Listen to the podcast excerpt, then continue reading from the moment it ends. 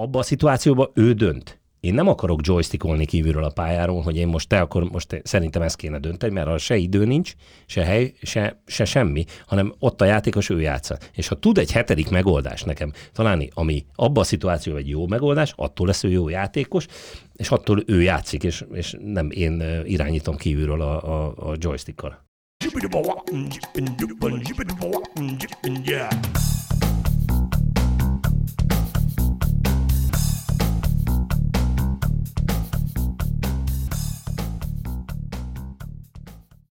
Sziasztok, ez itt az Ittszer, a 24.hu focis podcastja, én Kele János vagyok, és ezúttal is itt van mellettem Kálnoki Kis Attila, a főmunkatársa 24.hu-nak. Szia Jani!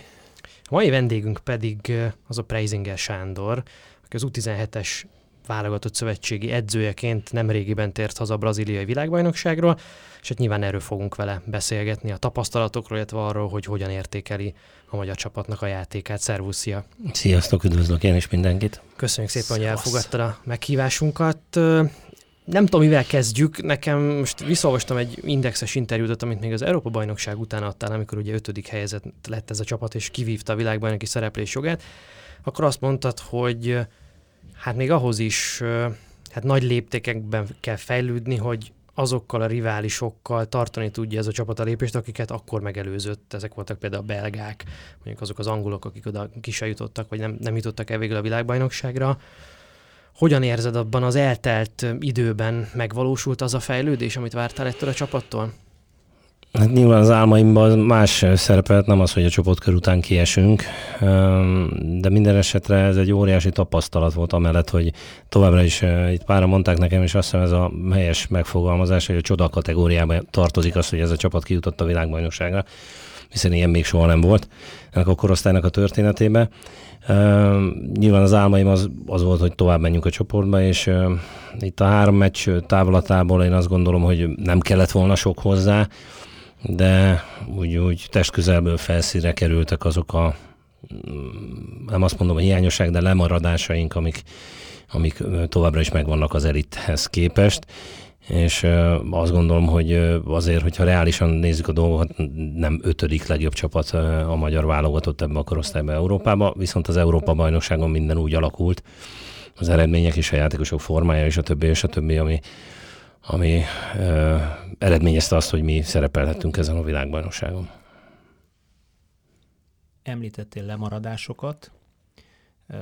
Ugye a leghangosabb kritika az azt érte, hogy vagy azt feltételezte, hogy fizikálisan nem elég jó ez a csapat, mert hogy ugye látványosan a 65-70 perc tájékán összebukott, és míg addig mindig vezettek, mind a három mérkőzésen ugye onnan fordított az ellenfél, ami ha egyszer történik, azt mondjuk, hogy oké, okay, de ugye háromszor egymás után három napon belül, vagy három-három naponként az már azért valamiféle tendenciát mutat. Valóban egyére bontva gyengébbek fizikális képességben a magyar játékosok, mondjuk az ekvádori, nigériai vagy ausztrál fiataloknál, vagy pedig más oka lehet ennek? Hát én a személyes tapasztalataimat tudom elmondani, illetve hát a, ugye ezt félig meddig alátámasztja, nem is félig meddig a, az a, a FIFA elemzés, amit ugye minden mérkőzés után mi megkapunk a, mind a technikai dolgokról, mint a, a fizikai paraméterekről. Tehát egy, egyet tudni kell, hogy a magyar válogatott a három mérkőzés tekintetében negyedik legtöbbet futott az egész világbajnokság csapatai között. Ami önmagába véve azt mutatja, hogy tehát fizikailag megvolt a felkészítés, az önmagához képest egy jó állapotban lévő csapat lépett pályára mind a három mérkőzésen. Ami nagyon-nagyon nagy különbséget mutat, az a, a a FIFA által mutatott eredmények által is, az a maga a sprint távolságok, tehát a sprint, amit mi minőségi futásnak nevezünk, illetve azok az irányváltoztatások, azok a dinamikus irányváltoztatások, amik, amik elengedhetetlen részei a futballnak. Na most ebbe mind a három mérkőzésen óriási különbséggel az ellenfél győzött le bennünket, ami nekem azt mondja, hogy futunk-futunk, csak minőségben nem azt, ami éppen ennek a szintnek megfelel. Ugye Ö, amellett meg, hogy ennél a tempónál a passz hatékonyságunk is mind a három mérkőzésen messze alul, alul, alul múlta az Európa-bajnokságon mutatott és a selejtezőkön mutatott 80% körüli eredményt. Tehát volt olyan az Ausztrál meccsen 64%-kal passzoltunk, ami, ami, ami nagyon nagy pontatlanság. Ez nekem mind-mind ezek az adatok, ugye másik, tehát rendes foglalkozásom, ugye matek tanár, tehát a számok azért alátámasztják azt, hogy, hogy az, az a fajta felkészülés, amin mind átmente, vagy a gyerekek, amin átmentek, ez, ez a szinthez szépen addig volt elegendő, amit te is említettél, tehát hogy nem véletlen, hogy 70. percig az a rengeteg irányváltoztatás, az a rengeteg meló, amit ők beletettek, mind méterbe, mind, mind figyelembe, mind koncentrációba, ez itt bukott ki, hogy már kicsit lemaradtunk, kicsit fogyott az oxigén, és erre dobtuk azokat a hibákat, talán a hegyi hibáján kívül mondtanám, amikor mellé ütött a labdának ugye a, a Nigéria meccsen, ami a, ahhoz azt eredményezte, hogy a saját 16 előtt odapasszolunk labdákat, amiből az ellenfél gól tud rúgni, és egy szinte agyon nyert mérkőzések pillanatok alatt megfordulnak, hiszen ilyenkor, mikor az ember azért fáradtabb, mikor kevesebb az oxigén, jön egy ilyen hiba, az azért mentálisan is demoralizál, mikor, mikor ilyen gólt kapsz és hát ugye sokan ezt támadásnak vették, hogy, hogy ezt szóvá tettem, de én azt gondolom, hogy azt kell ebből kivenni pozitívumot, hogy, hogy igenis a csapat 75 percig képes erre, de azt még nekünk hozzá kell tenni, mint akár edzésmunkában, akár abban, hogy ezek a játékosok bizony ne a U19-es bajnokságban játszanak, hanem mondjuk, mint az ellenfelenktől jó néhány csapatban, jó néhány játékos, felnőtt csapatban edződnek, másodosztályban játszanak, esetleg első osztályban játszanak, tehát ezeknek a gyerekeknek már ezt a szintet kellene most itt hozni, ebbe a csapatokba kellene beletenni. Nyilván az MLS az ügyben tesz bőven lépéseket az elnök úr vezényletével, de mégis ezt kell elősegíteni, hogy a további fejlődésük meglegyen ezeknek a, a, a, a srácoknak, hiszen akárhogy is nézzük, ez a korosztály először elérte a világbajnokságot, és őket kellene most tovább segíteni ilyen szempontból, hogy, hogy még bizony meg tudják lépni azokat a lépéseket, amiket még meg lehet az a következő egy-két évben. Én is nézegettem egyébként a, a számokat a, a világbajnokság csoportkörre kapcsán. Az szúrt nekem szemet, hogy a, azokból az adatokból, amit én láttam, hogy 38,9% volt talán az átlagos labdabirtoklásunk, ami a harmadik legkevesebb volt a mezőnyben, hogyha megnézzük az összes csapatot és azon morfondíroztam, hogy ez van egy tudatos vállalás volt, mondjuk ismerve az ellenfeleknek az erejét, a játék stílusát, mert ugye hát lehet úgy is dominálni egy meccset, vagy lehet úgy is taktikailag győzedelmeskedni az ellenfél felett, hogy átadjuk nekik a labdát és a területet, és mi igazából aztán kontrákra játszunk tudatosan, és azért ez látszott az Európa-bajnokságon is a, a ti játékotokon, sokszor ezt alkalmazzátok vagy, vagy ez következménye volt annak, amiről itt az előbb beszéltél, hogy sokszor beszorultunk, rossz felszabadítások, nem elég magas passzhatékonyság, és egyszerűen nyomódtunk, nyomódtunk vissza saját kapunk elé. Mert a második rész, amit mondasz, sajnos, tehát annyira arrogánsnak nem gondolom magunkat, hogy mi uh, úgy menjünk fel mondjuk egy portugál válogatott ellen, vagy belga válogatott ellen, már pedig mi fogjuk uh, 70%-ban kontrollálni, vagyis hát uh, birtokolni a labdát, mert ez sajnos nem így van.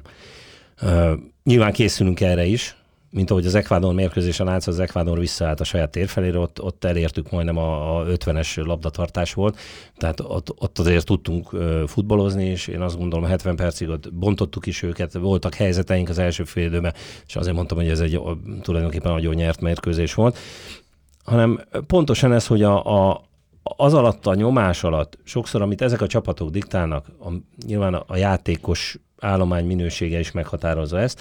Nekünk alkalmazkodnunk kell ehhez a, a futballhoz. Sokszor ez meghatározza azt, hogy én hova helyezem a védelmi vonalat is. Mondjuk egy nigériai válogatott ellen, ahol négy nagyon gyors játékos játszott elől.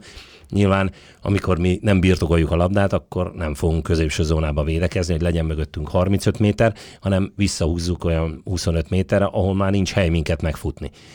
És abból próbálunk előre menni. Na most ez nyilván alaptaktika volt, amíg mm, tartott ez a fajta energia addig, akkor addig ezt csináltuk is, vezettünk is rengeteg idején, csak utána ugye az energiákat felőrölte az az intenzitás, az a, az a figyelem, koncentráció, ami kimerült abban, hogy mi ö, védekeztünk, és hát az előrejátékban már nem maradt annyi ö, indulás se, meg lehet, hogy annyi hit se, hogy, hogy, hogy mi elinduljunk három-négy emberrel előre, hanem ugye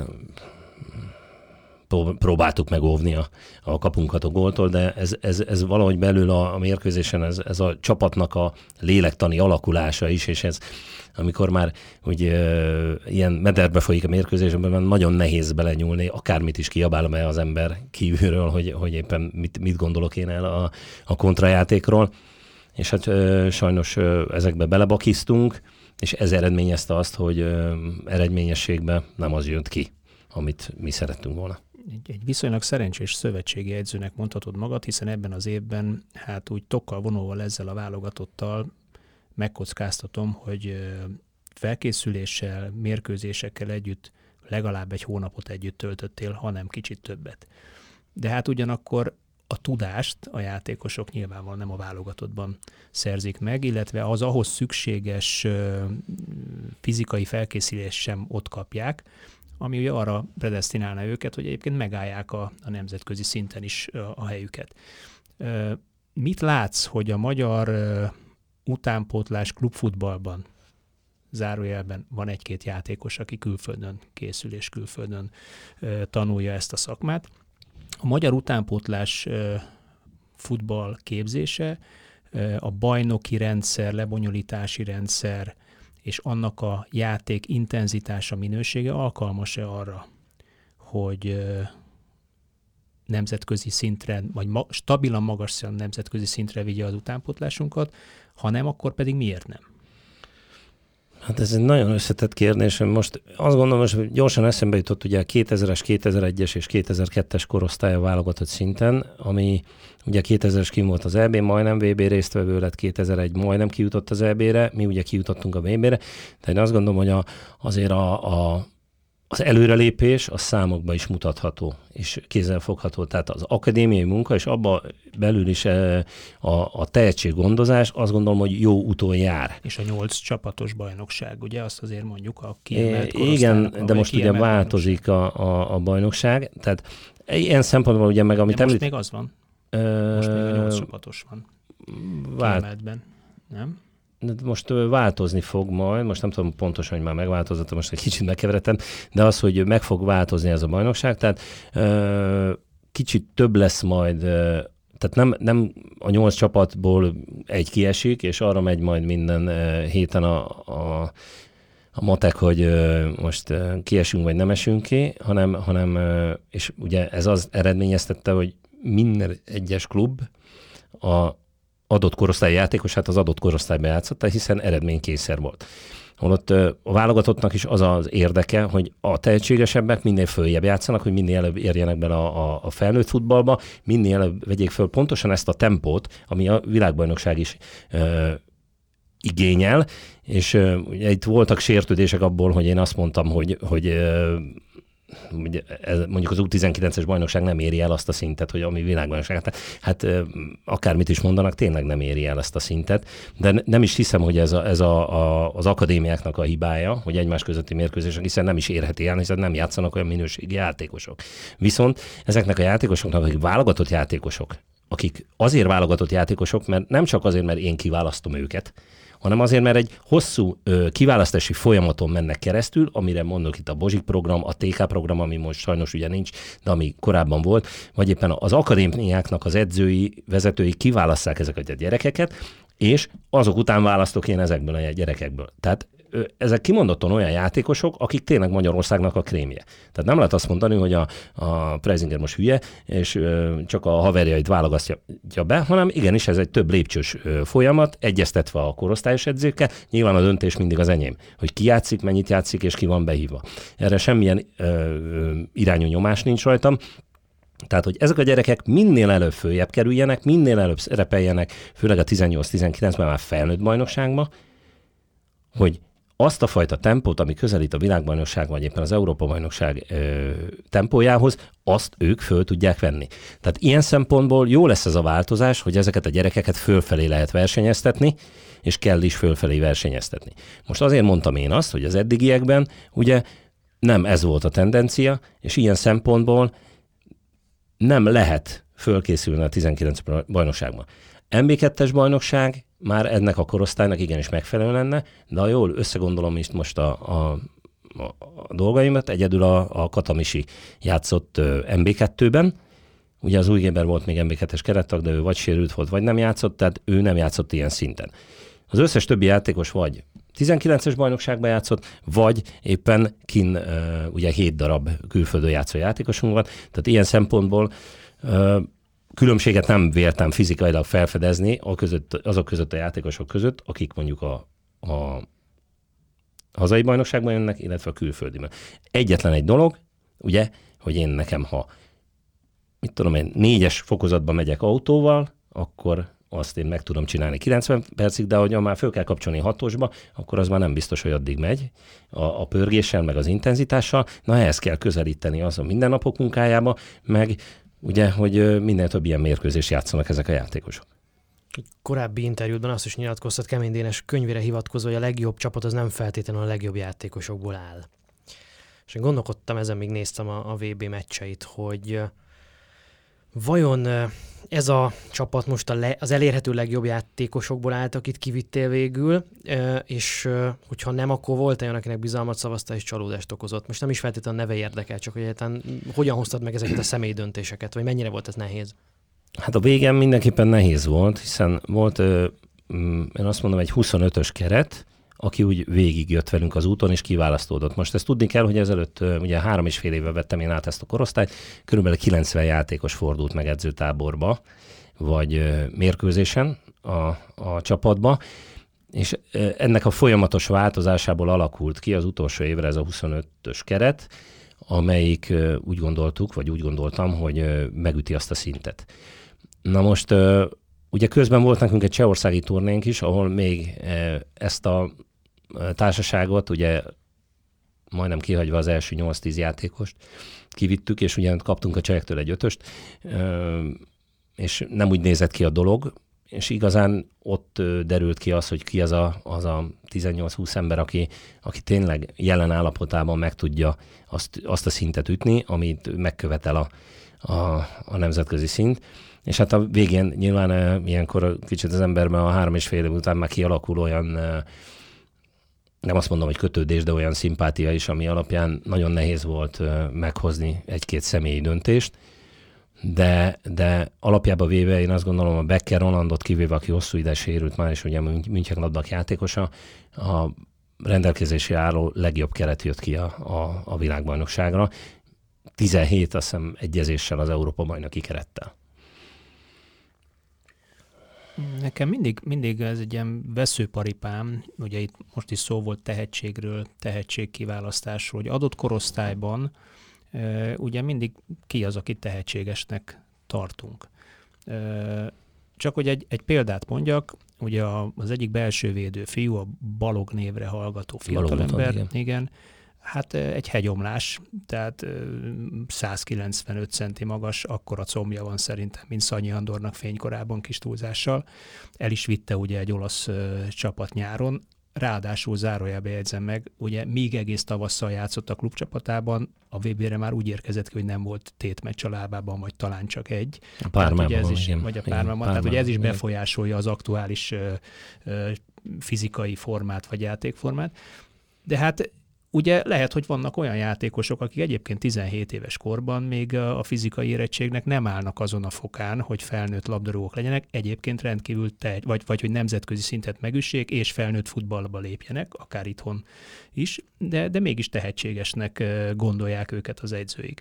Ezek a gyerekek hogy kerülhetnek följebb és följebb a ranglétrán, hiszen ezek a gyerekek pillanatnyilag hát másodni, harmadsorban vannak tolva, mert fizikai korlátaik vannak. Hát igen, annak idején ebben a 90-ben ők is ben voltak. És ö, folyamatosan én ugye járom a mérkőzéseket, a korosztályos mérkőzéseket, minden hétvégén valamelyik ö, ö, mérkőzésen én kim vagyok. Tehát ö, folyamatosan én figyelem őket, és, és nyilván ö, ugyanúgy képbe vannak. És ö, ugye nagyon jó erre azt hiszem a, a Belgiumban voltam nem régi, igen, vagy ilyen konferencián, és ott a ilyen future program van, a, ugye majdnem minden ö, ö, Hát elég sok, azt mondom inkább nyugat-európai ország, tehát Belgiumtól elkezdve az északi országokig, akik pontosan az adott korosztálynak az úgynevezett retardáltabb játékosait gyűjtik együtt, egybe, és ők, őket is folyamatosan versenyeztetik, egy fél évben azt hiszem két-három ilyen alkalom van, és ö, tényleg a sportágnak megtartják őket, hogy ne menjen el a kedve, vagy éppen ne hagyja abba a futballt azért, mert ő most éppen fizikailag még nem tartott a fejlődésbe, amit az adott szint aktuálisan megkövetelne. Azt a Mert- miért nincs? Mertens ilyen játékos a belgáknál, akik nagyon a, az előtérbe toltak, és hát ő, ő be is érett. Tehát nyilván erre apparátus kell, kapacitás kell, nem tudom, tudunk róla, vagy tudnak róla, az, hogy most terve van egy, egy ilyen csapatnak a, a versenyeztetése, azt gondolom, hogy nem egy rossz ötlet, sőt, egy nagyon jó ötlet. De visszatérve a kérdésedre, tehát én is ö, folyamatosan figyelem őket, ezeket a általam is tehetségesnek ö, tartott játékosokat, hogyha majd ö, utolérik magukat, akkor, akkor nyitva van előttük a továbbra is a válogatott kapuja, de azt gondolom, hogy bármelyik kollégámat említhetem, ők is ugyanígy ö, tesznek a saját korosztályuknál. Ez nagyon érdekes, amit Attila mondott, mert beszélünk a fizikai érettségről, meg a párharcokról, amik egyébként akár ezen a szinten, vagy ebben a korosztályban is el tudnak dönteni egy-egy mérkőzést. Nyilván mondta a statisztikát, nyilván ezt is ki lehet ebben fejezni. De azt néztem meg a VB után, hogy a védekező párharcait a, a magyar válogatott milyen arányban nyert, és ott valami 58% körül jött ki talán nagyjából. És nem is ez volt az érdekes, ez valahol a középmezőny alja körül 11 15 Ez is hely. alacsony szám, eléggé alacsony. Alacsony szám. Igen. Főleg akkor alacsony, hogyha összevetjük a csoport ellenfelékkel. A Nigéria volt ebben a csoportkör legjobbja egyébként.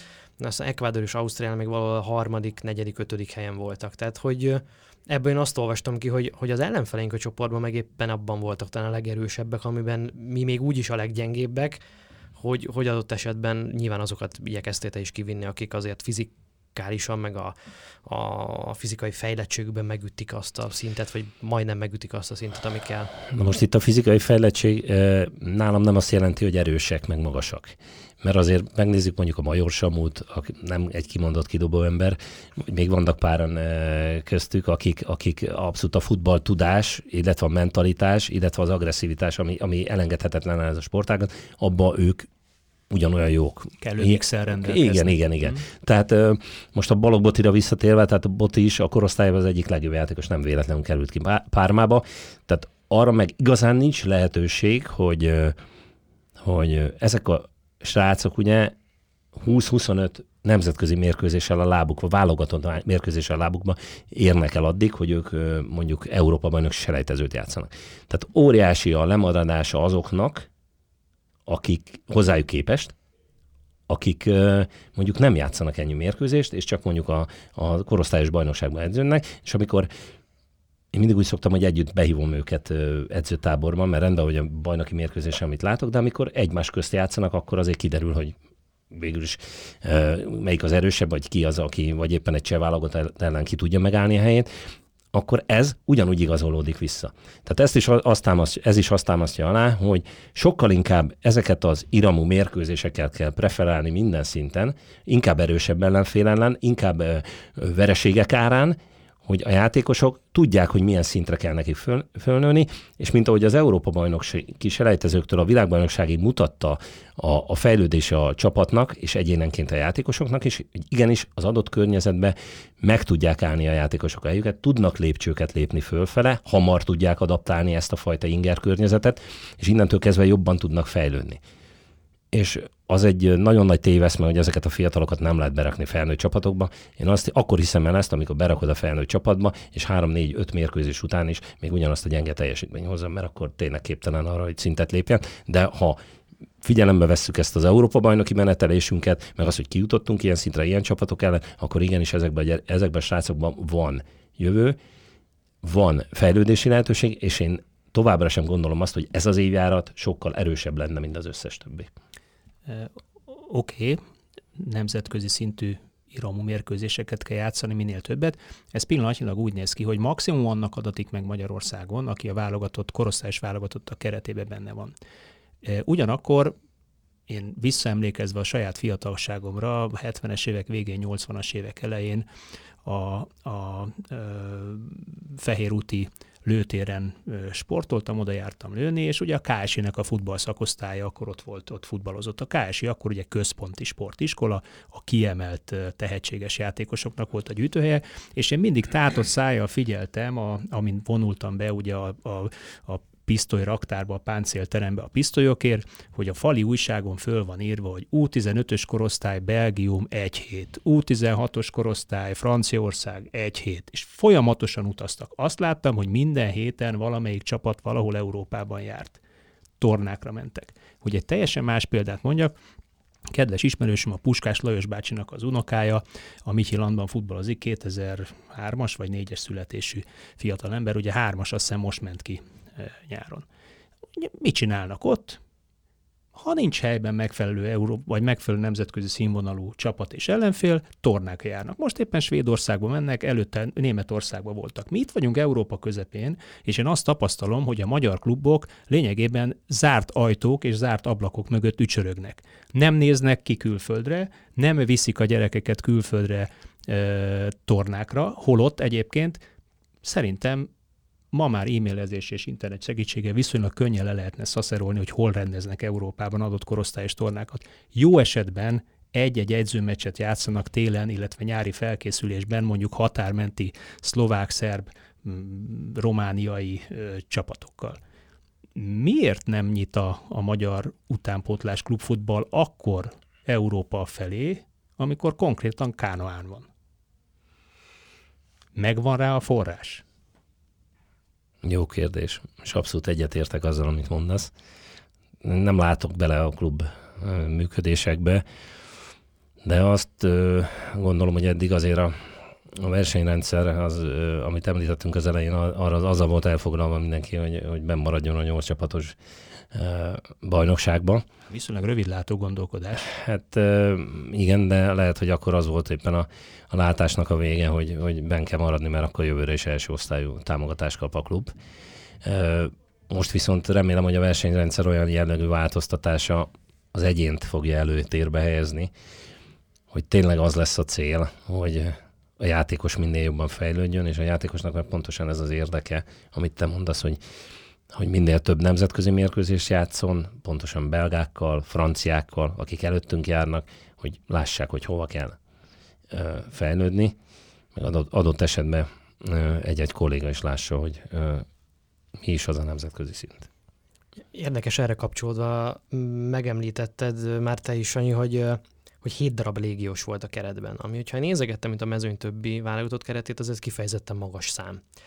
Tehát lehet, hogy a magyar csapatok vagy az utánpótlás nevelő műhelyek picit bezárkóznak, de azért ez ezekről a gyerekekről meg nem mondható el, mert azért nagyon sokan közülük már külföldön vannak. Olyan is van közöttük, említettétek most, aki az EB és a VB közötti időszakban ment ki. Látszik-e különbség észrevehetően az ő fejlődési ütemük, potenciáljuk, vagy egyáltalán az általuk elvégzett munka és a többiek által elvégzett munka között, tehát kellett-e kicsit őket egy szintre hozni, bármilyen én, szempontból. Én kiegészíteném ezt a taktikai uh-huh. tudással és érettséggel. Érdekes ez a dolog, mert mm, tehát van, aki külföldön játszik, és mondjuk ö, neves klubba, és, és pontosan a taktikai érettség az nem annyira volt jellemző rám, mint azokkal mondjuk, akikkel itthon foglalkoznak, illetve három és fél éve már mi is foglalkozunk. Mert azt gondolom, ez a, ez a, ez a társaság, tehát taktikailag sokat tud. Sok információt kapott három és fél év alatt. Tudják, hogy melyik játékhelyzetben mi, mi a taktikailag megfelelő dolog. Uh, ami a, a fizikai szintet uh, én nem vettem észre igazán ilyen uh, nagy különbséget. Tehát uh, nyilván képességbeli különbségek vannak, lehet, hogy azért is vannak ők kint külföldön, de vannak itthon is olyan képességi játékosok, akik meggyőződésem, hogy mondjuk nem sokára ki fognak menni külföldre, vagy éppen egy felnőtt csapatba fognak uh, szerepelni. Tehát ilyen szempontból a méréseink, mert ugye mi folyamatosan mértük őket mindenféle szempontból, hogy megfelelő optimális állapotba kerüljenek, tehát a meglévő sajátos, személyes sajátosságok mellett, hiszen egyik őjük se egyforma a másikkal, nem volt ilyen nagy olyan mérhető különbség, ami miatt most olyan szinten kellett differenciálni a, a terhelésbe. Tök jó, hogy említed a mérést, meg a számokat, ugye te matematika tanár is vagy egyébként, tehát nyilván van egyfajta affinitásod ezzel kapcsolatosan. Hogyan használjátok az adatokat, és mire vagytok kíváncsiak az adatokból általában, amikor együtt dolgoztok egy válogatott meccsen? Mire lehet használni egy ilyen tornán az adatokat, azokat, amiket kaptok akár a FIFA-tól, vagy amit egyébként ti magatok is mértek? Hogyan illeszkedik be ez a stratégiába, meg a, meg a, mondjuk a meccs taktikába esetleg? Hát ugye az aktuális állapot szempontjában nagyon fontos, mert Szóval a, mi minden egyes tábor után minden egyes edzésnek a, a, a mérési adatait, illetve a mérkőzés adatait mi elküldjük a kluboknak. Sajnos visszafele ez nem nagyon működik. Tisztelet a kevés kivételnek. Tehát amikor bejönnek a játékosok, mint egy-két napig, majdnem, hogy ilyen félig, meddig sötétben tapogatózunk, azokból az adatokból próbálunk meg a szemünkre hagyatkozva lemérni dolgokat, hogy vajon milyen állapotba érkezett be, ugye, hogy elmondja, hogy hányat edzett egy héten, ami oké, okay, tudom, hogy hetet, de hogy miért edzett, az, az, az mondjuk az adatokból derülne csak ki. Tehát ilyen szempontból ez a két-három nap ezzel, ezzel telik. Ugye most is a világbajnokság előtt bejöttünk, itthon voltunk három napot, utána irány ki egy hét, és utána kezdődött a világbajnokság. Ugye ilyenkor ugye fizikai értelemben nem tudunk belenyúlni a dolgokba. Tehát az adott játékosnak az optimális állapotba hozásá tudjuk mi megcsinálni, az egész stáb segítségével, nyilván itt vannak a fiziósok, az erőléti edző, a vezetőedző, a, a, a, az asszisztens edző, és ebből próbáljuk azt, hogy optimális állapotba kerüljön a játékos a mérkőzés kezdetére.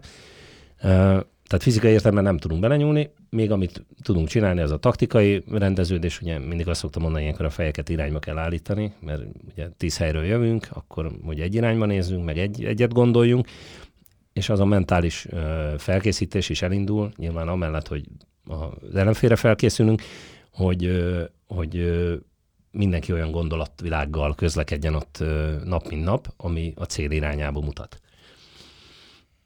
Nagyjából ezek a dolgok, és amellett meg ugye mérjük a, a, az edzésen mindig a, a teljesítményt, mérünk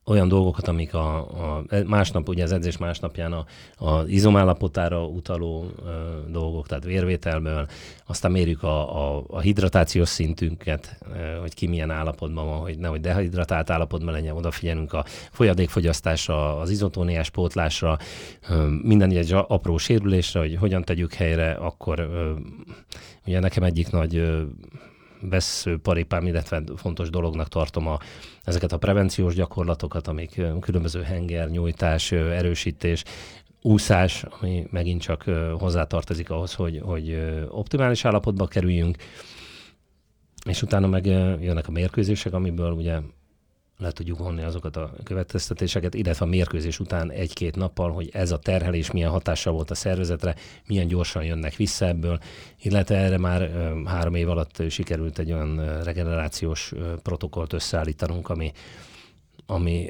ugye erre a társaságra nagyban lerövidítette a, a a regenerációs időt, mert ugye az elején még mikor 15-ben, 16-ban játszottunk, mindig két naponta voltak a mérkőzések, ami egy abszolút agyrém ilyen szempontból, de ez segített abban bennünket, hogy optimális állapotba tudjuk hozni őket, és ahogy a mérkőzéseink mutatják, három naponta a játékosok fizikailag le tudták adni ugyanazt a teljesítményt. Tehát mm, ilyen szempontból a, a stábnak a munkája is rendben volt. Mennyire látod ezen a generáción a, a tudatosságot, meg a nyitottságot? Elmondom, hogy milyen értelemben gondolom. Én ezzel szoktam időnként beszélgetni kifejezetten fiatalokkal, vannak, akik közülük fociznak, és, és igyekeznek előrébb lépni ebben a, ebben a sportban, és azt látom, hogy van egy réteg, van egy generáció, aki, aki nagyon nyitott egyrészt a mindenféle adatalapú, meg technológiai újításokra is, meg másrészt az interneten beszereznek mindenféle információt, akár itt olyanokra gondolok, hogy most milyen szögbe várd a labdát, mit csinál, és akkor sztárjátékosoknak nézik az elemzéseit, amik erről készültek, mennyire látod a tudatosságot az ilyen egyéni fejlődésben, meg az ilyen kis hát angolul úgy mondják ezt, hogy cutting edge a keresésében, amikor egy nagyon pici kis apró dolgot keres, amiben egy valamennyivel jobb lehet, mert én hallok olyat is, hogy azért a fiatalok között most már sok mindenkinek van erre igénye, vagy, vagy tudatossága egy picit jobban, mint mondjuk tíz éve korábban. Mm, én merem azt gondolni, hogy ez a társaság, akit sikerült összeválogatnunk ennyi idő alatt, mentálisan mind ilyen jellegű játékosokból áll. Tehát akik, akiknek igénye az, hogy, hogy fejlődjenek, igénye az, hogy, hogy előbbre lépjenek, akár egyénileg is, Nyilván azért 15 éves kortól eljöttünk most már 18 éves korig, itt, itt azért nekem is vannak gyerekeim, tehát tudom, hogy vannak ilyen korosztályos problémák, amikor egy kicsit úgy elszállunk magunktól, vissza kell hozni őket, stb. stb. Ilyenkor azért ez a dolog egy kicsit megbicsaklik. De igenis ilyenek ezek a srácok, és sokszor mi meg elő is mentünk ezeknek a dolgoknak. Most arról jutott eszembe, mikor mondtad, hogy a, ugye a külföldi játékosok bizony nem egy olyan egyéni videózás szól, vagy szólt arról, hogy, hogy hogy igenis mondjuk a, a Kimiknek a mozgása a jobb oldali védő pozícióma, hogy 8-szor, 10-szer, 100-szor megmutattuk nekik, hogy nézd meg, hogy veszi át a labdát, milyen, főleg a nyitott pozíció, ugye, hogy előrefele gondolkodjunk, az egy nagyon-nagyon sarkalatos dolga ennek a, az egész játékunknak, hogy erre átállítani a játékosokat, ne a visszapaszba gondolkodjanak, és akkor megnézték, igen, és megmutattam nekik a benzemát, megmutattuk nekik a, ugye a Szekeres Adrián is rengeteget dolgozott ezen, hogy ezeket a videókat kivágja, és akkor beültettük őket, és akkor megmutogattuk nekik, De hogy... Azért az, az elég súlyos probléma szerintem, hogyha a válogatottban kell megmutogatni a játékosoknak a nyitott pozíciót, hogy így vedd át. Most elszóltam magam, de van, amikor meg kell. Igen, főleg a Oké, okay, 17 alacs, éves, 17 éves a, játékosokról beszélünk, de tegyük hozzá, hogy ők még a fejlődésük Igen, de, de vannak most... nem kész labdarúgók, de én ugyanakkor meg azt gondolom, visszatérve arra, hogyha a nemzetközi szintről beszélünk, és azt mondjuk, hogy a 17 éves vagy U17-es korosztályba, U18-asba, ugye, mert lényegében ők a VB már 18-as korosztályúak, már azért tudni kellene ezeket a dolgokat, hát akkor talán nem állok messze az igazságtól. Igen, hát vannak A magyar futball, hogy egy kis kritikát mondjak, a magyar futball képzésnek szerintem pont a legnagyobb problémája az, hogy az első labdaérintést nem megfelelően oktatja le. Az, hogy milyen pozícióban várom a labdát, tudom-e, hogy körülöttem mi van, és milyen területre hogyan veszem át, hogyan érek hozzá. Ez az alfá és omegája pedig a futballnak, ezt mondjuk lehet, hogy pont egy korábbi öttusázótól furcsa hallani, de talán nem kamu, amit állítok. Abszolút igazad van. Tehát ez egyértelmű. Most mi, amikor oda kerülnek a válogatotthoz, csak azt tudjuk mondani, ami, ami előre vezet. Most az, amikor a, a mérkőzésen megjönnek a beidegződött dolgok, mikor mondjuk 8-ból 6-szor nem így, mm, akkor át tudunk mutatni a hibákra, és ö, meg tudjuk mutatni nekik, hát ha át lehet programozni ugye a dolgot. De nyilván, a, amit mondasz te is, hogy a, ezek, ezek a dolgok ilyen apróságokon múlnak, a, a képzettségi szint, meg az, hogy mondjuk mennyire halad erő egy játékos a, a fejlődés útján. De abszolút egyetértek veled. Én, én azt szoktam mondani, ugye van egy másik hangzatos kritika, a magyar futbalista lassan gondolkodik. Én ezzel, szempont, ezzel szemben azt állítom, hogy semmivel sem gondolkodik lassabban, mint egy német, egy francia vagy egy angol. Ellenben 8 éves korától, 7 éves korától nem arra tanítják elsősorban, hogy milyen az első labdaérintés és hova veszi át a labdát.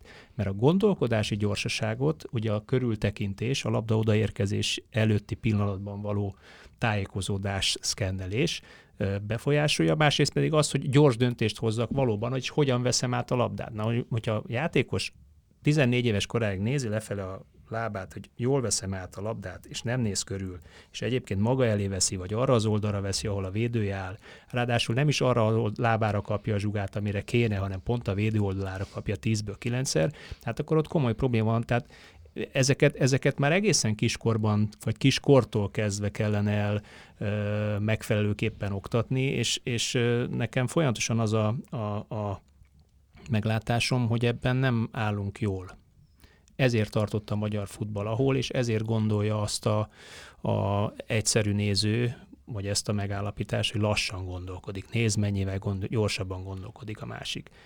E, ezen lehet-e valamilyen módon, hát hülye szó, de központilag változtatni? Alkalmas-e a magyar edzői kar arra, hogy egy, egy központi irányelv gyakorlat sor mentén tényleg állítólag a németek meg a belgák így csinálták, meg az osztrákok elindulnak egy irányba, és akkor mennek erre felé. Hát egy központi, ilyen szinten megkövetelt rendszer, ez, ez, ez tényleg nem ártana, mert mert ennek lenne létjogosultsága, de továbbra is azt gondolom, hogy a, itt azért a, a képzett edzők kön van a hangsúly, akik észreveszik a hibát, tudnak hibát javítani, és, és meg tudják mutatni azt a, a kisgyerekeknek, hogy ezt hogyan kell csinálni, vagy éppen úgy olyan pedagógiai módszerekkel rá tudják vezetni arra, hogy bizony ezt csinálja, vagy ugye, ami a, a talán legnehezebb része ennek az edzői dolognak, hogy olyan körülményeket teremtek az edzésen, olyan szabályrendszert, vagy olyan gyakorlatokon keresztül, ami ezt hozza ki a játékosokból. És nyilván ez felkészültnek kell lenni, és ez érteni kell mindenkinek a szakmát. Nyilván a kulcs fogalom itt valószínűleg az automatizmus, tehát hogy amit mondta, hogy lassan gondolkodik, vagy ugye ne nagyon kell már gondolkodni ilyen dolgoknál, hanem mielőtt átveszem, már tudom, hogy mit csinálok vele, vagy hol helyezkedik a társ. Annyiban megvédeném meglepő módon a magyar futballt, hogy amit említette, hogy ennek a minimumnak kellene lenni, ugye Attila mondtad, hogy egy, egy válogatottnál még ilyenekkel kell foglalkozni. Épp a minap láttam egy videót a Manchester City nem, nem tőlük szivárgott ez, vagy nem tudom, valahogy közé tették, és az Arteta magyarázott egy hát számomra rém, rém egyszerűnek tűnő megoldást a bal oldalon, hogy hogyan kell megbontani az ellenfelet, és hogyan jön ez az underlap, meg az overlap, hogy följön a szélső hátvéd, és utána azt próbáltam magyarázni a Benjamin Mendinek, aki a bal hátvédje, az egyik bal hátvédje a Citynek, hogy, hogy az alapvonaltól akkor hogyan csinálja meg ezt az úgynevezett cutback pass, tehát hogy ne átívelje túloldal, hanem visszagúríts alaposan, és már ott fog jönni a társ. És hogy aztán nem is tudom, melyik meccset egy ilyen góllal nyerték meg még a tavalyi szezonban, Hát ez sem tűnik egy túl bonyolult dolognak, de ezek szerint a Manchester city is el kellett magyarázni, vagy erre rá kellett vezetni a játékos adott helyzetben, ezt csináljátok, mert ez fog működni ellenük. Nyilván mindig mindent el kell magyarázni, és felnőtt szinten is újra és újra iskolázni kell. Hát ugye egy, egy hogy megint csak a saját példámat mondjam, egy vívó. egy vívó is ott kezdik, hogy egyenes szúrás, így kezdődik az iskola. Tehát nem komplikál össze-vissza, egyenes szúrás, lépés előre, egyenes szúrás. Tehát ugye mindig, mindig az alfánál kezdi még a felnőtt labdarúgó is a, a, az, az ismétlést, vagy ott kell kezdje, de, de én meg pont azt mondom, hogy az az automatizmus, ami mondjuk hat éves kortól optimálisan elkezd, vagy talán még korábban ki kell alakuljon 10 év alatt 16-17 éves korra, az, az már kell ott tartson, hogy egyébként tízből hatszor ne rosszul gondolja és rossz helyre vegy át a labdát, hanem pont fordítva tízből hatszor, hétszer jó helyre vegy át a labdát. Óhatatlan, hogy benne van a játék szituációkban az, hogy egyszer-egyszer belehibázik az ember, vagy, vagy rossz döntést hoz ezzel semmi gond nincs, azért vannak a csapattársak, hogy az olykori rossz döntést kiavítsák, ezért csapatjáték ugye a, a, a futball. Meg hát gyerekekről beszélünk. Vagy, hogy, is vagy hogy mekkora nyomás alatt tudod vagy megcsinálni. Vagy hogy mekkora nyomás alatt tudod megcsinálni. Természetesen. Én ezt láttam itt a világban, hogy meccsekre visszatérve egy picit, hogy azt látom, hogy ahogy fokozódik a nyomás, vagy valaki nyomás alatt van. Hát pont ez a lényeg az egésznek, tehát hogy az edzésen is, vagy a mérkőzéseken is, az edzőmérkőzéseken olyan körülményeket kell teremteni, amik hasonlóak ahhoz, amiben nekem végre kell hajtanom majd a mérkőzésen a dolgokat. Mert ha egy teljesen más ö, környezetbe kerülök, ugyan nem más a környezet, de más az intenzitása a környezetnek, akkor nyilván az egy idegen helyzet nekem, és abban nem jöhetnek elő az automatizmusok. Vagy azok az automatizmusok, amik működnek, azok már ott már nem felelnek meg, mert lassúak lesznek, mert annyi időm már nincs. Mert itt még van időm lenézni, fölnézni, és utána passzolni, ott már nincs idő erre mert pillanatok alatt, tehát vannak jelek, amire már indulnak, és, és, és nincs arra időm. És arra már akkor az jön be, ami, ami nekem automatán be van az agyamba, ami be, be van rögzülve, hogy azt fogom végrehajtani. A végeredményben az ellenfélnek is ez a célja, hogy úgy szervezze a játékot, hogy ezeket az automatizmusokat, labda kihozatali begyakorolt útvonalakat megbontsa, megzavarja, mert abba hibázik bele az ellenfél, tehát Igen. minden játék erről szól. Például nálunk ugye mi, mi úgy szoktuk mondani, ilyen mankókat adunk a játékosoknak, tehát el, elmagyarázom nekik, mondjuk, hogy egy labda kihozatalnál, mondjuk egy belső védő belép a játékba, akkor nekem milyen opcióim vannak. Mélységi passz, vagy éppen szélességi passz, vagy keresztpassz, vagy visszapassz, vagy éppen ugye a két sor közé föl, fölnyomom a labdát. Ez 5-6 olyan ö, lehetőség, ami neki a fejébe kell, hogy legyen, hiszen mi is, ahogy mondod, állandó gyakorlatokkal ezt mindig-mindig legyakoroljuk. Tehát sokszor már az unalomig, legyakoroljuk, hogy ebből a pozícióban ez az indulás, ez a visszalépés, ide kell érkezni, innen. Tehát a játékosok tudják ezt már, mert, mert, mert tényleg az unalomig gyakoroljuk. De ugye abban a szituációban ő dönt. Én nem akarok joystickolni kívülről a pályáról, hogy én most te akkor most szerintem ezt kéne dönteni, mert arra se idő nincs, se hely, se, se semmi, hanem ott a játékos ő játsza. És ha tud egy hetedik megoldás nekem találni, ami abban a szituációban egy jó megoldás, attól lesz ő jó játékos, és attól ő játszik, és, és nem én irányítom kívülről a, a, a joystickkal. Igen, végül is a, a gyors döntéshozatal és a jó döntések hozatala is egy, egy tehetség mérce, ugye? Hát, nyilván ezen múlik. Gyorsabban és jobban hoznak döntéseket. Vagy meglát, meglát olyat, amit más nem Így lát. van, vagy 10-ben 8 jó döntés azok, akkor jó játékos vagyok. nekem, csak egyszer nekem akkor... ebben ugyanakkor az a, az a tiszteletes kérdésem, hogy oké, okay, itt akkor leszűkítettétek ezt a 90 embert 21 néhányra, hogy ebből mit látsz ebből a 21 néhányból, hány olyan játékos van, akinek potenciális és komoly esélye van arra, hogy belépjen a felnőtt futballba, hiszen ugye ez az első, vagy itthon, vagy külföldön, és ki az, aki esetleg még ebből a szintből, hogy felnőtt futball, tovább tud lépni, és válogatott, és mondjuk egy komolyabb nemzetközi szintre elérhet? Én azt mondom, hogy amit mondtam nekik a, a VB után is, hogy ők most túl azon, hogy ez az eredmény volt, ami valljuk be mindannyiunk számára egy kicsit csalódás, de valamennyire büszkeség is, hogy mi eljutottunk erre a szintre. Tehát olyan tapasztalattal gyarapodtak, mint még senki előttük ebbe a korosztályba. Tehát tudják azt, hogy melyik szintre kell nekik fölfejlődni ahhoz, hogy ők komoly klubban játszanak.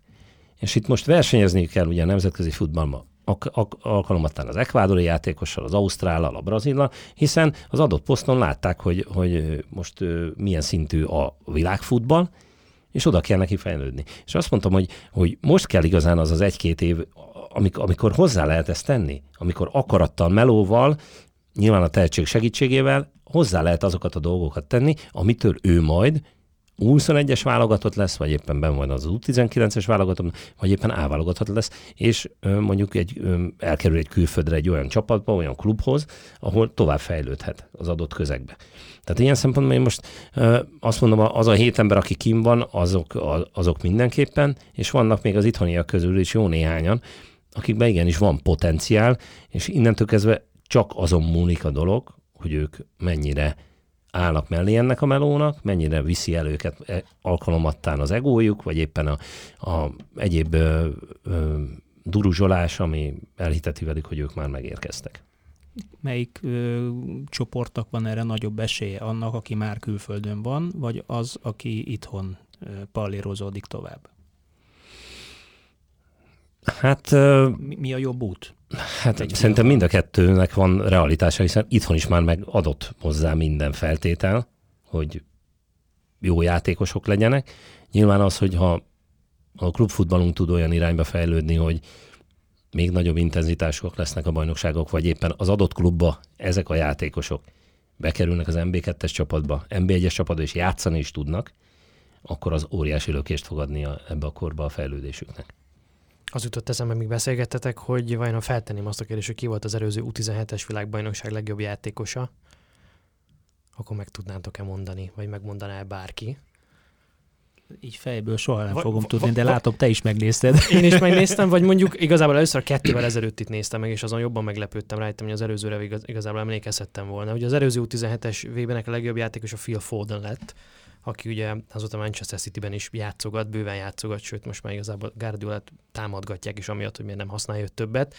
A gólkirály meg az Ryan Brewster, aki nemrég a Liverpool felnőtt csapatában is rúgdosta a gólokat. Na de hogyha az előző, az, hogy az azt megelőző világbajnokságnak keresem a legjobb játékosát, azóta már ugye eltelt négy év, tehát ott már 21-22 éves játékosokról van szó, akkor megtalálok egy nigériai fiatalembert, Kelechi Nwakalit. Akkor viszont én bevallom, nem nagyon tudok semmit.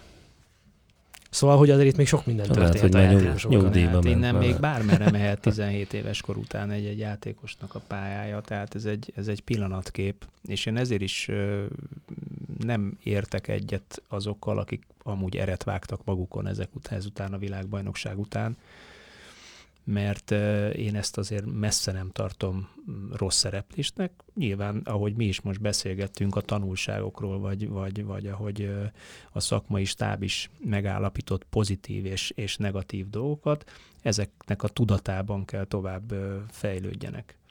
Igen, az jutott még eszembe, és arról érdekelne nagyon a véleményed, hogy amik ilyen trendeket a top futballban látunk, hogy nem tudom, a transition játéknak mennyire felértékelődött a szerepe, vagy hogy mennyire mélyen a nemzetpontrugás vari- variációkat látunk, vagy amik a nagyjából eldőlnek a legmagasabb szinten a mérkőzések, abból mennyi köszön vissza nyilván alacsonyabb minőségben az utánpótlásban? Vagy itt, vagy itt teljesen más dolgokon dől el Azt gondolom, hogy ez a rész ez nagyon specializálódik már a, a, a top futballban. Ugye a Liverpoolnál is külön edző foglalkozik ezekkel a pontrugás dolgokra, és, és mm, szerintem ennek egy vezető edzőnek nincs kapacitása erre, hogy, hogy hogy most minden a képben legyen, az is van videólemző, aki segítkezik ilyen szempontból, ugye az elveket figyelembe véve.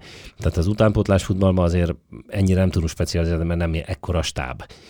De, de nyilván mi közel vagyunk a nemzetközi futballhoz, legalábbis a szövetségi edzők mindig, mert ugye rengeteg országban játszunk, látjuk a trendeket, látjuk azt, hogy ki milyen irányba megy, hogy, hogy az adott korosztályban mik azok a különbségek, milyen irányba nekünk el kell mennünk. És nem mindig, nekem mindig az a gondolatom ezzel kapcsolatban, hogy nem mindig valaki után fussunk, hanem próbáljunk elévágni a dolgoknak. Mert ha csak futunk valaki után, akkor, akkor abból nem lesz utolérés valószínűleg, olyan gyorsak nem vagyunk, hanem hogy, hogy valahogy elévágni és olyan irányba elindítani azokat a változásokat, amik, amik óhatatlanok. Mert különben nincs racionális alapja, hogy mi abba higgyünk, hogy, hogy most a, mondjuk a bármelyik válogatottunk is világbajnokságra jutott, nyolcba jut, vagy olyan, olyan, olyan vágyálmok, amik, amik, amik normálisak, mert nekem is vannak ilyen álmaim, hogy, hogy, hogy jó legyen, jobb legyen, sokkal jobb legyen a magyar futball, és hogy, hogy sikerek legyenek, hiszen még azért élénken él bennünk az Európa-bajnokságnak a dolga, ahol ott csak ugye idézőjelben a 16-ba jutott a válogatott. Tehát nagyon igényli ez a, az ország, és, és ezért dolgozunk mi is, de azokat a dolgokat, azokat a változásokat, azokat a kritikákat, ami, ami, ami ér bennünket, azt, azt nem úgy kell venni, hogy most minket megsértettek, hanem, hanem igenis úgy kell vennünk, hogy ezekbe fejlődnünk kell, hogy végre megérkezzünk oda, ahova szeretnénk mi megérkezni. És, és amit mondtál te is, ugye, mm, Mati, hogy, hogy nem kell eretvágni itt a dolgon, az, a kezünkön, hanem igenis le kell vonni azokat a következtetéseket, hogy igen, voltak ezek meg ezek a hibák, de végre van egy olyan társaságunk, aki eljutott eddig, mit tudunk még hozzátenni abba, hogy ezek tovább menjenek, és nehogy az legyen, hogy mikor tíz év múlva megjelenik az egy cikk, hogy ki hova került, akkor mit tudom, a fele az egy a megy... Gulácsi Péter tudja igen, mutatni, igen, és a többiek pedig játszik. a mennyei megyei bejátszanak. Tehát, igen, azt szoktam erre mondani, hogy aki éppen csak, hogy fölállt a tolószékből, azt nem a maratonra kell benevezni azonnal valószínűleg, hanem újra Durva hasonlat, de, de oké. Okay.